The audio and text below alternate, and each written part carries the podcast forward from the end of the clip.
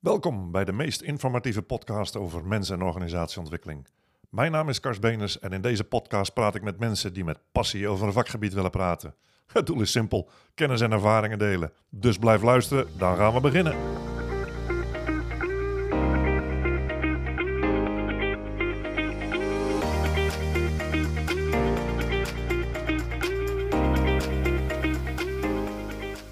Zo, nou, daar gaan we weer. Het was in aflevering 2 dat ik Erik Jan heb uitgenodigd om het te hebben over zijn ervaringen als leidinggevende. En eigenlijk, naar aanleiding van dat gesprek, kwam het idee van jou, Erik Jan, laten we het eens hebben over. Ja, precies. Er zijn een heleboel leuke onderwerpen. Om te Heel veel leuke ja. onderwerpen, absoluut. Ja. Nou, wat me nog kan heugen van dat gesprek. Ik zat op dat moment ook in een training bij mijn eh, nieuwe werkgever. Ik was uitgenodigd om daar aan deel te nemen. Een stukje van de Leadership Academy heet dat daar. Daar kwamen weer een heleboel dingen die ik geleerd heb in mijn carrière naar boven. En ik kon dat ook toepassen om de echte nieuwe medewerkers van eh, mijn huidige werkgever daar ook een aantal dingen over te kunnen delen. Ja. En dan merk je dat dat dan wel resoneert en dat daar wel eh, ook een baat bij is. En toen kwamen we op het gesprek, tweede gesprek dat wij toen hadden, eh, kwamen we erop van ja, de stap van medewerker naar leidinggevende is niet altijd een hele makkelijke stap. En toch komt er heel veel voor. Die komt ontzettend veel Ja. voor. En ik denk dat het helaas wel eens onderschat wordt wat er dan gaat veranderen. Hoe je die stap maakt, bedoel je? Ja, Ja. ja. Om even aan te vullen, daar komt dan denk ik ook de verbinding. Hè? Want wij zijn natuurlijk vanuit ons trainingsbureau vooral heel erg bezig met dat soort processen. Ja. Dus het gaat natuurlijk over nou ja, leiderschapsontwikkeling. Dus dat zijn mensen die al in leidinggevende functie zitten en zich willen doorontwikkelen binnen hun organisatie om een effectievere leider of, eh, of weet ik veel wat te worden. Maar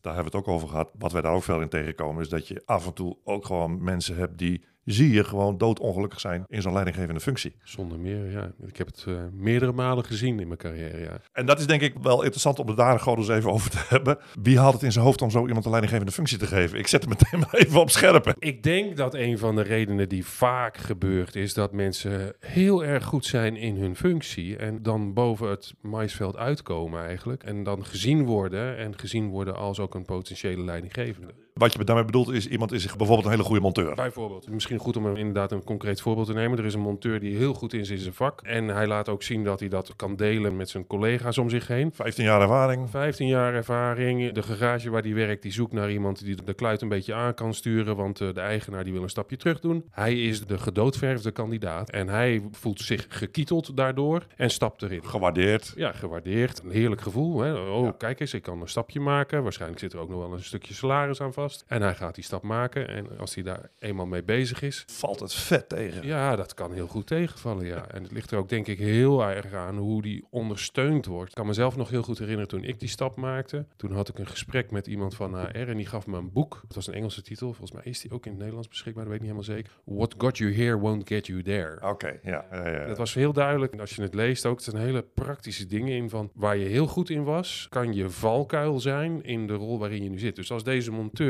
of nu leidinggevende, een van zijn monteurs ziet struggelen met een taak die hij moet uitvoeren. En hij heeft de neiging om daarin te springen, omdat hij precies weet hoe hij het moet doen. En hij kan het veel sneller zelf doen dan dat hij het moet uitleggen. Ja, dan valt hij eigenlijk al in de valkuil. Want hij moet eigenlijk die mensen in staat stellen om hun werk goed uit te voeren. Ah, ik vind het wel grappig, want het schiet mij iets te binnen. Het is mijzelf namelijk ook overkomen. Ik heb natuurlijk gevolleybald, hè. En nadat ik zeg maar op dat allerhoogste niveau een paar jaar gevolleybald had, zei mijn toenmalige werkgever, ga jij maar leidinggevende functie in?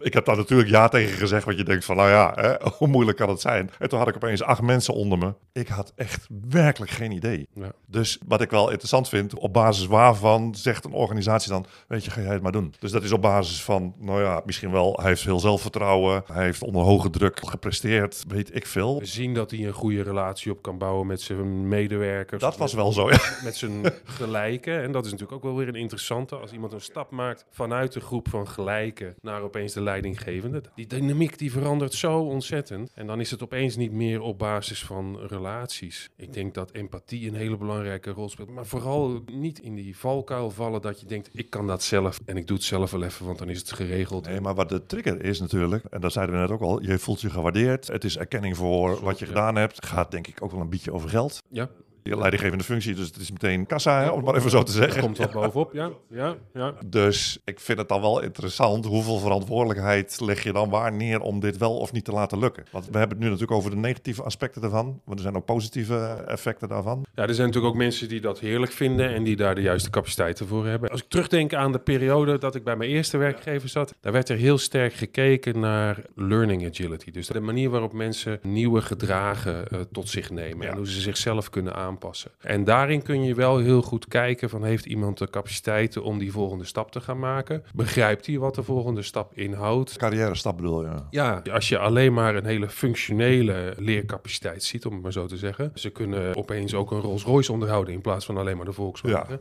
Ja. En dan zie je die functionele lering, die zit wel in. Maar als blijkt dat ze hun gedrag niet kunnen aanpassen en afstand kunnen nemen en beter kunnen luisteren en dat soort dingen.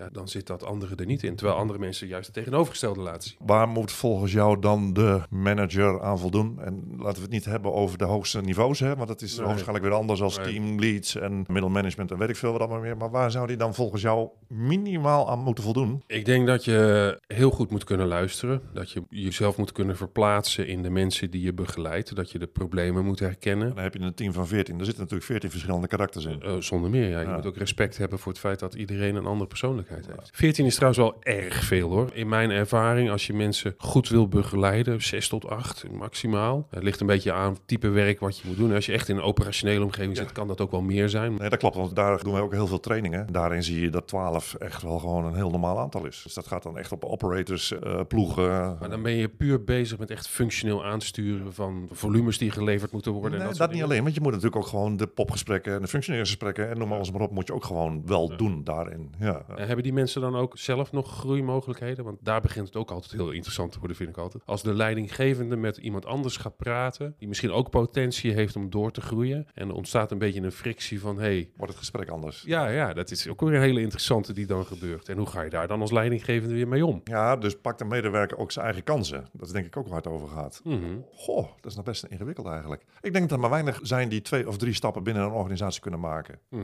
We werken nu voor een opdrachtgever, daar mogen we het hele management trainen. Dat zijn er in totaal 150 mensen, dus dat is op operationeel en tactisch niveau. Mhm. En daarin lopen er wel een paar rond, die zijn echt 15 jaar geleden binnengekomen. Gewoon in de administratie of uitvoering of wat dan ook. Mhm. En die nu echt op een hoge functie zitten. En die hebben dus ook alles doorlopen. Een van de mensen die ik eigenlijk graag uitnodig in onze training om zijn verhaal te vertellen. Dus puur het storytelling. Mhm. En waarom komt deze man meteen boven? Omdat ik misschien ook wel denk dat het een uitzondering is. Ik heb het gevoel dat de mobiliteit naar boven, zeg maar, Mhm. meer naar buiten gaat dan intern. En dit is toch een organisatie met 4, 5, 2600 mensen. Dus dat is nog best een redelijk grote organisatie. Ja. En in productieomgeving is die kans denk ik nog veel kleiner. Dat ben ik wel met je eens. Ja. Als ik zelf terugkijk, helemaal in het begin van mijn carrière kreeg ik de mogelijkheid om een ploeg te begeleiden in een vijf ploegendienst. En eh, ik had, als ik het me goed herinner, 21 operators. Ik kwam binnen, ik was 26 jaar oud of iets dergelijks. Ja, ja, 27 jaar inderdaad, oud. ja. Ze waren allemaal minstens 10 jaar ouder als ik. En ze zaten allemaal al eigenlijk aan het plafond van hun mogelijkheden in die omgeving. Ja, En om daaruit te kunnen komen, er zaten best wel mensen bij die in mijn ogen leidinggevende capaciteit hadden. Maar dan moesten ze zoveel veranderen en ook zoveel, ook wel persoonlijke commitments aangaan. Want dan moesten ze uit een ploegendienst stappen en in dagdienst gaan en dat soort dingen. ja. Dat was echt heel lastig. Het was heel moeilijk om te managen.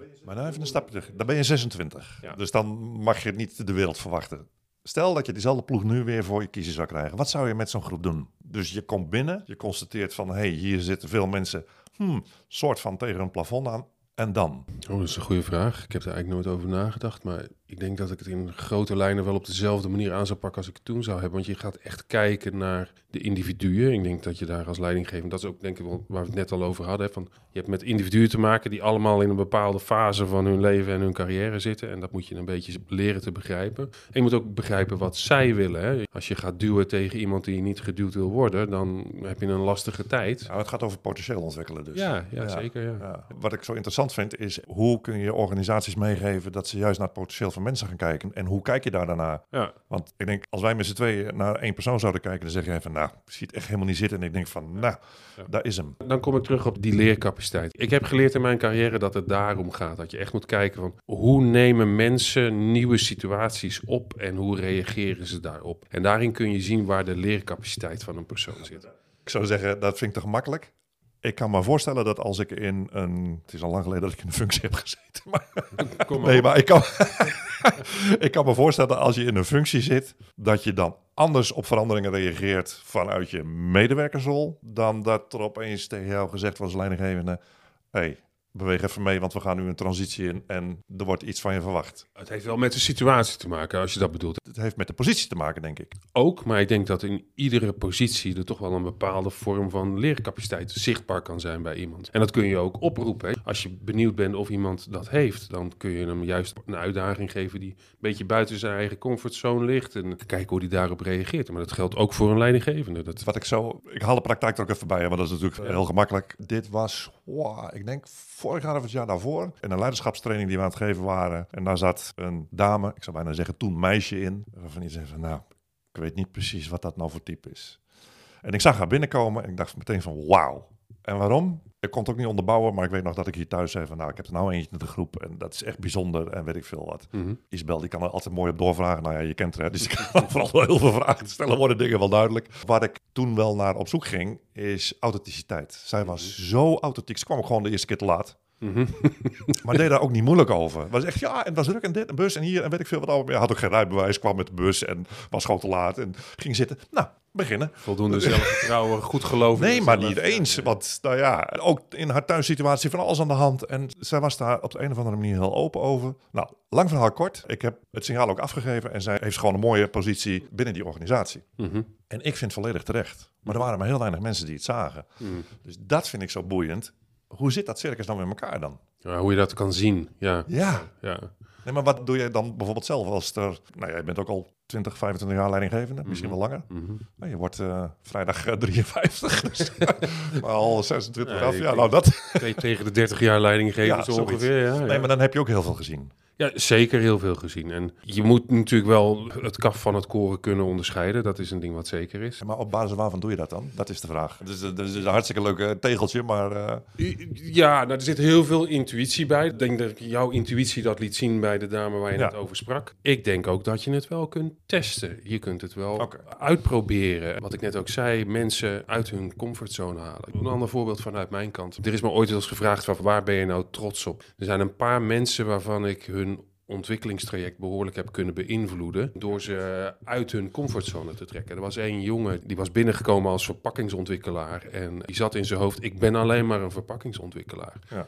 Maar altijd als ik het gesprek met hem aanging, kwam hij met perspectieven en, en bepaalde inzichten. Dat ik dacht van er zit veel meer in als alleen maar een verpakkingsontwikkelaar. En ik probeerde hem daarin te stimuleren, maar hij reageerde daar eigenlijk een beetje. Hij zat in de weerstand. Hij zei. Ik ben opgeleid om een verpakkingsontwikkelaar te zijn. Dus ben ik een verpakkingsontwikkelaar. Dus ik ben dat. En ik ga geen centimeter ergens anders heen. Toen heb ik hem eh, eigenlijk geprovoceerd om eens met een andere leidinggevende te gaan werken. We hadden al een tijdje samengewerkt Binnen de organisatie. binnen de organisatie. En toen heb ik hem bewust bij iemand neergezet waarvan ik wist dat hij het onderwerp heel interessant vond waar die dame mee bezig was. Maar die twee die botsten. En dat waren twee andere persoonlijkheden. Maar Wat zag je dan in deze persoon? eh, heel veel potentie. Ja, maar dat vind ik een containerbegrip. Ja, Nou, de manier waarop er gereageerd wordt. Kijk, je kan een functioneel gesprek hebben als leidinggevende. Van oké, je hebt een aantal taken die moeten uitgevoerd worden. Ik denk dat we dat zo aan moeten aanpassen. Wat vind jij? Maar als je ziet hoe hij dan reageert in bepaalde discussies. Dan denk je, hij bekijkt het van een andere kant. Hij koppelt het aan de strategische doelstellingen van het bedrijf. Ook al toen in zijn functie. Ja, Ja, ja, ja, zo. en, dan denk ik van, kom op, je kan veel meer als verpakkings. Waar ik zelf toen wel moeite mee had, vond ik van, doe ik hem nou te ver uit zijn push ik hem. ja, ja, Ja, soms heb je een provocatie nodig om dan mensen in beweging te krijgen. vind ik ook. Maar wil hij dat zelf eigenlijk überhaupt wel? Was zijn weerstand ook authentiek, bij wijze van spreken? Was hij zo verliefd op verpakkingsontwikkeling dat hij dat wilde? Uiteindelijk bleek dat niet zo te zijn en is hij lekker doorgegroeid. Ook vrij snel, dat was op zich wel interessant, vrij snel het, uit het bedrijf gestapt waar we samenwerkten. Zag opeens kans ergens anders. Hij zag kansen ergens anders. Nou ja, zo be it, weet je wel. Ja. Leuk voor hem. En hij heeft volgens mij nog steeds heel erg naar zijn zin. We hebben nog af en toe nog wel eens contact. En hij is ook tot op directeursniveau doorgegaan. Ja, ja. En hij heeft ook wel interessant genoeg, ook nu wel weer zelf een keuze gemaakt om daar een stap terug van te maken. Dus hij is ook heel bewust bij zichzelf geworden van wat wil ik ja en wat, precies. welke kant wil ik op. Dat is natuurlijk ook waar het over gaat. De echte manager die moet ook kunnen zeggen van leuk dat je me duwt, maar ik ga het gewoon niet doen. Ja. Ja, Ja, eh, dat zie je natuurlijk op de verschillende niveaus. Zie je het nog net te vaak gebeuren dat je wel geduwd wordt. En dan echt na een jaar, soms wel iets sneller, tot dan denk ik van, wow, Ja. dit is wel heel heavy stuff. Ja. Ja. Ja, het is een, een mooi filmpje eh, op YouTube ook van een van die goeroes op dit gebied. Die ook zegt van als mensen die stap maken, dan beginnen ze er heel enthousiast aan. Hè, want ze zijn blij vanwege de waardering en, en Zeker. alles erop en eraan. En een half jaar, een jaar later voelen ze de energie langzaam weg hebben. Want ze krijgen het gevoel dat ze het niet in de vingers krijgen. Hebben het gevoel dat ze aan het falen zijn. En ze begrijpen gewoon niet waar het misgaat. Ja. Maar er zijn ook mensen die tegenovergesteld Heb je er zelf wel eens naast gezeten? Dat je iemand zei van nou, kom erop. En ehm, ik wel namelijk. Ja, ik ook. Ik ook. Ik, eh, volgens mij hebben we het daar vorige keer ook heel kort over gehad. Ik, ik had een heilig geloof in een van mijn medewerkers. En ik heb daar twee jaar lang geprobeerd gedrag in te veranderen. Maar dat bleek ja, niet te lukken. Nee. En, en dat zag ik meer als mijn eigen falen eh, als leidinggevende. En dan heb je best wel een energie erin op dat moment. Ja, ja, ja. En wat is met die persoon uiteindelijk gebeurd? Eh, die is uiteindelijk het bedrijf verlaten met heel veel wrok ook Ja, ja, ja, dat is echt niet goed gegaan. zeg Nee, maar. dat is niet goed gegaan. Wij hebben natuurlijk geen personeel, maar we werken wel heel veel met trainers samen. En dan denk je van, nou ja, dit is echt wel iemand die geschikt is. En dan blijkt het gewoon heel snel al niet zo te zijn. Maar dan merk ik ook wel, zie me even als zeg maar de leidinggevende van dit bedrijf. Want het is namelijk ook zo. Ik ben het 25 jaar geleden begonnen. En het interessante, maar daarom vond ik dit gesprek ook zo leuk. Hoe ver duw je iemand in de goede richting of soms ook wel in de verkeerde richting? Maar dat is denk ik ook wel waar we als leidinggevenden, welke positie ook zit, naar moeten zoeken van hoeveel invloed heb ik? Ben ik me bewust van de hoeveelheid invloed die ik heb op anderen? Mm. Daar hebben wij het volgens mij in onze podcast ook over gehad. Hè? Van ben je bewust van je voorbeeldfunctie? Nou, dat zijn we natuurlijk niet altijd. En die is soms groter dan je zelf denkt. Maar ook ben je wel bewust van hoe ver mag je mensen... Want we doen dat denk ik altijd vanuit de goede intentie. hè? Ja. Ik ben de mensen verder helpen. Oh, fantastisch. Eh, en dan net over het randje. Ja, Ja, en het- dat is een hele ingewikkelde. Het heeft denk ik ook echt te maken met de fase waarin mensen zitten. Ik merk aan mezelf dat ik, ik zal eerder een jong persoon die nog maar net binnengekomen is, proberen een beetje te duwen, dan iemand die ouder is. waarom? Vind ik dat meteen interessant. Ja, ik denk mensen die ouder zijn, die weten al beter van zichzelf wat ze willen. Oké. En die kunnen dat beter verwoorden. Ik zal een voorbeeld geven. Wat ik het fijnste vind om in de ontwikkeling van mensen mee te nemen, is als ik weet waar ze naartoe willen. Dus dat is een van de eerste vragen die ik ze stel. Hè. Van, als je nou in de toekomst kijkt, waar zou je dan naartoe willen? Want dan kunnen we voor jou een traject uit gaan stippelen van welke dingen zou je dan moeten leren, welke functies zijn dan interessant om dat te gaan leren. En dan kunnen we een traject uitstippelen, een soort carrièreplanning Ja, gaan maken. ja. Als je die vraag stelt aan iemand van 25, dan kijken ze je met een, dat weet ik nog niet. Klopt. Hè? Zeker is de huidige generatie. Dus zonder meer. Ja, volgens mij is het alleen nog Oh maar ja, meer geworden. je hebt er drie. Ja, precies. Ja. Ja. Nou, die beginnen nu een beetje Ja. te kristalliseren zo, maar ja, Ja. dat, dat, dat helemaal... Even 18, 20 en 22, hè, zo ongeveer. Ja, zo Ja, ongeveer. ja. Dus ook nog veel te vroeg. Ze moeten nog lekker breed kijken. Klopt. Ja. Maar als je met iemand praat die eh, pak een beetje tien jaar gewerkt heeft, die weet ongeveer Ja, ja, wel wat er te doen is en die kan dat beter sturen. Daardoor moet je daar minder provocerend in zijn.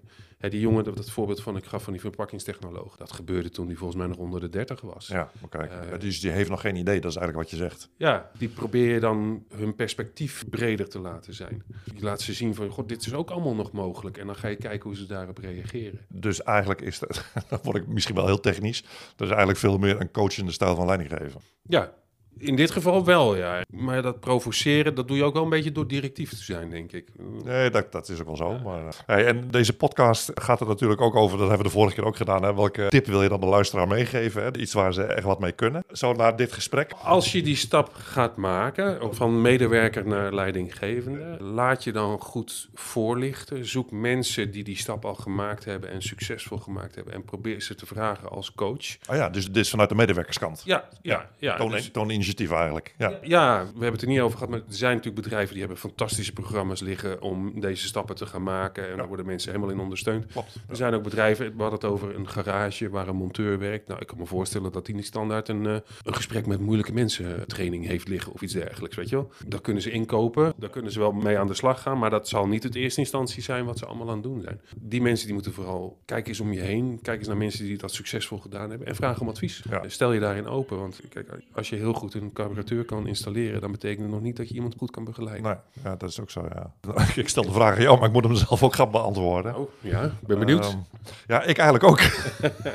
ik draai hem even om, want jij zegt vanuit medewerkersperspectief, ik ga dan toch even aan de managementkant zitten. Volgens mij moet je continu heel goed naar je mensen durven blijven kijken. Hm. En dan onbevangen. En bedoel ik daarmee dat je, stel dat iemand al een paar jaar bij je in dienst is, dan ga je misschien wel heel erg denken van, nou ja, maar zo is hij of zij. En eh, weet ik veel wat allemaal meer. Maar als je al die gekleurde brillen en die filters nou gewoon eens afhaalt en gewoon gaat kijken, wat zit hier nu echt tegenover mij? En ik neem ook wel een beetje jouw advies mee om ook samen het gesprek aan te gaan. Waar zou je nou eigenlijk naartoe willen? Mhm. Want ik denk als mensen, nou ja, zeker eens boven de. Nou, het grappige is, dus even, en dan kom ik weer terug bij mijn tip.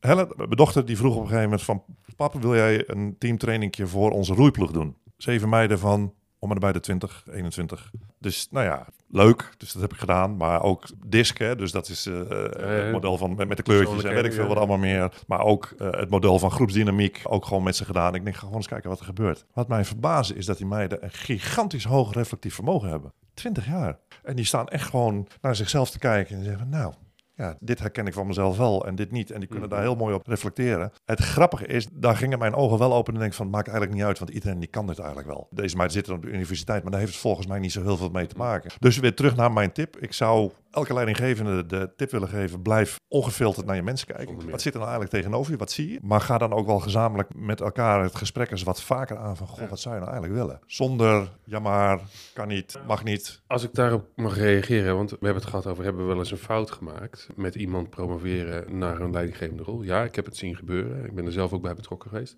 Er zijn ook mensen die mij enorm verbaasd hebben, die dat heel goed gedaan hebben, hè, waarvan je dat eigenlijk niet verwacht had. Ja. Die door, ja, ik weet niet precies wat er dan gebeurt. Het is een of andere psychologische stimulans die dan losgemaakt wordt. Door de verantwoordelijkheid die ze dan krijgen, stappen ze op, op, op naar dat hogere plankje en dat doen ze heel goed omdat ze misschien juist wel die capaciteit hebben. Ik denk ook wel dat er mensen zijn die veel meer geboren zijn voor een leadership rol dan voor een functionele rol. Ja. En dat is denk ik ook wel zo, ja. Volgens mij heb ik dat vorige keer ook gezegd. Je moet mij geen routinewerk laten doen. Nee, maar dan word is het nog waar, eh, ja. helemaal, eh. En zo kunnen we volgens mij nog uren doorbomen. Oh, zeker. maar helemaal Ja. goed. Hey, maar dankjewel. En nog even één keer dat boek waar je het net over had. What got you here won't get you there. Die gaan we even onder in de comments zetten. Dan zal er vast wel ergens bij managementboek of weet ik veel wat zal iets Volgens mij is die ook in het Nederlands vertaald, maar dat weet ik niet helemaal zeker. dat zal wel helemaal mooi zijn. Volgens mij moeten we dit vaker doen over een onderwerp. Maar ik zou de luisteraar ook willen vragen. Als jullie een leuk thema hebben die we gewoon eens kunnen uitdiepen. Dan eh, kom erop. Mailen naar info.we-factor.nl En dan gaan we gewoon aan de slag. Erik Jan, dankjewel. Bueno.